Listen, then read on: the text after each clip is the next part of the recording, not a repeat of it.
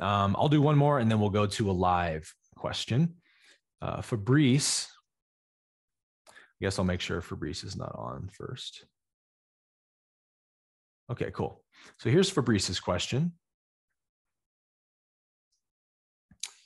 Question about self inquiry and remembering I am. the more frequent glimpses of awareness and peace occur, the more it seems like I experience two worlds. Here we go the perfection of reality and ego's shadow covering it. So, non duality and duality. I see the world, uh, the projection, is a dream Yet I can't seem to wake up from it at will when catching myself lost in the storm of it. Very good. How to remember I am in the middle of a challenging, challenging daily actions, especially those moments when we have awareness of ego's reactions, yet don't have the peace that comes with it. It seems as if I'm trying to willpower my way to that inner refuge slash stillness, which is the exact opposite of how it reveals itself as non striving. Yes, fantastic insight there, Fabrice. So great. We sort of laid a context for this in our opening.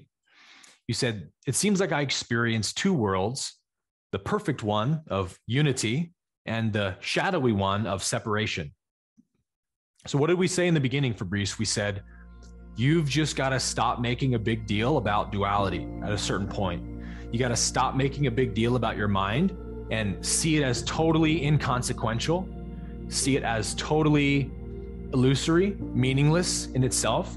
Like this is how we really know that we we've transcended the belief in separation, right? We can talk all day about it in the mind and we can intellectually get that there's no separation.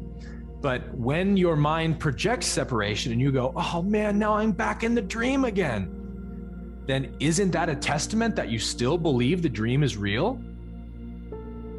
It has to be, right? If you're like bummed out when the dream world appears again, you must think that that's a real world still. Why? Because if you knew it was just a projection, when a movie's projected on a screen and there's violence and, and danger on the screen, you're just chilling in your movie seat, chewing popcorn, having a good time watching it.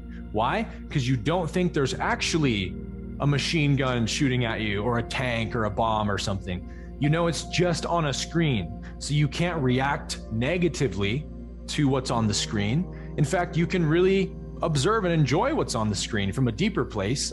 So if when the ego projects the, the separate world again, and I feel like I'm a separate self, and then I make that a big deal, I must still believe that the projection is true to some extent.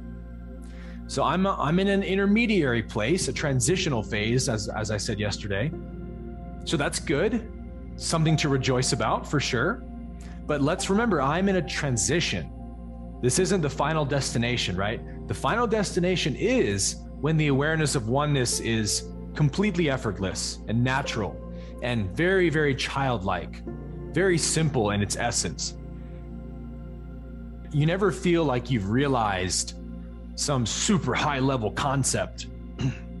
Wrong direction, if that's where you're going. You realize it like a child realizes something. Oh, super obvious, super self evident.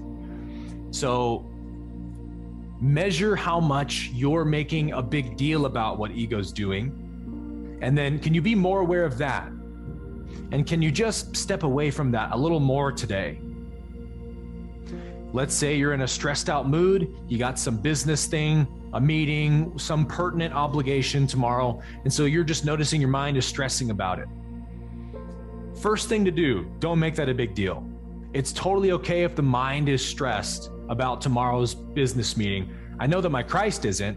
My Christ is just the pure consciousness, it's pure peace all the time. So thank goodness what I really am is not stressed out. Try to adopt that attitude. I said this once, I think on an LTC call um, but it's a huge point that bears repeating. To look on everything with love, another way we could see that or understand what that looks like, to look on everything with love is just to have a happy attitude towards it. I always think about Olaf from Frozen. Like all the bad stuff that happens to Olaf in the in the movie, he always has this happy attitude towards it. And so we really like Olaf, and we really, uh, in a sense, we see something beautiful in Olaf's character. There's an innocence, a purity there. So, can you just have an Olaf kind of attitude about everything? Where if the mind is stressed out, you're like, oh, that's okay. The business meeting will happen tomorrow, it'll be over, and his stress will be resolved. So, that's okay. I'll be I'll be here today with you. And now we just have a relationship with the ego like that, a happy relationship to it. Well, then we're cutting off its power supply, right? Because when we're happy towards it and non combative, totally accepting, then it's not taking any of our power anymore. It's not draining our energy anymore.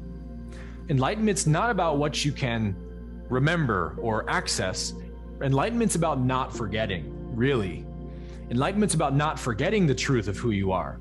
So, one of the ways we can practice not forgetting is to practice a, dis- a certain kind of disposition towards everything in life. Whether you call it love, if that word works for you, use that word. Just practice being loving to everything. If, if a murderer walks up to you, you're going to love that murderer, right? Worst case scenario, you're still going to give love. Or you can just say a happy attitude.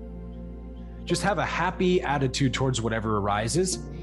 Then we're practicing how to stay in that realization, how to stay in that non dual realization that it's all one. There's nothing separate happening, nothing to fear, nothing to fight against, nothing to cling to. That's the I am state, right? Mind heart coherence, wholeheartedness. The heart plays such a huge role. I mean, it's the am of the I am state. So we can't leave the mind in the dust. The mind will come with, it's the I, but the am is love, is the heart. And so let's be practicing this is really all that, that it requires of us.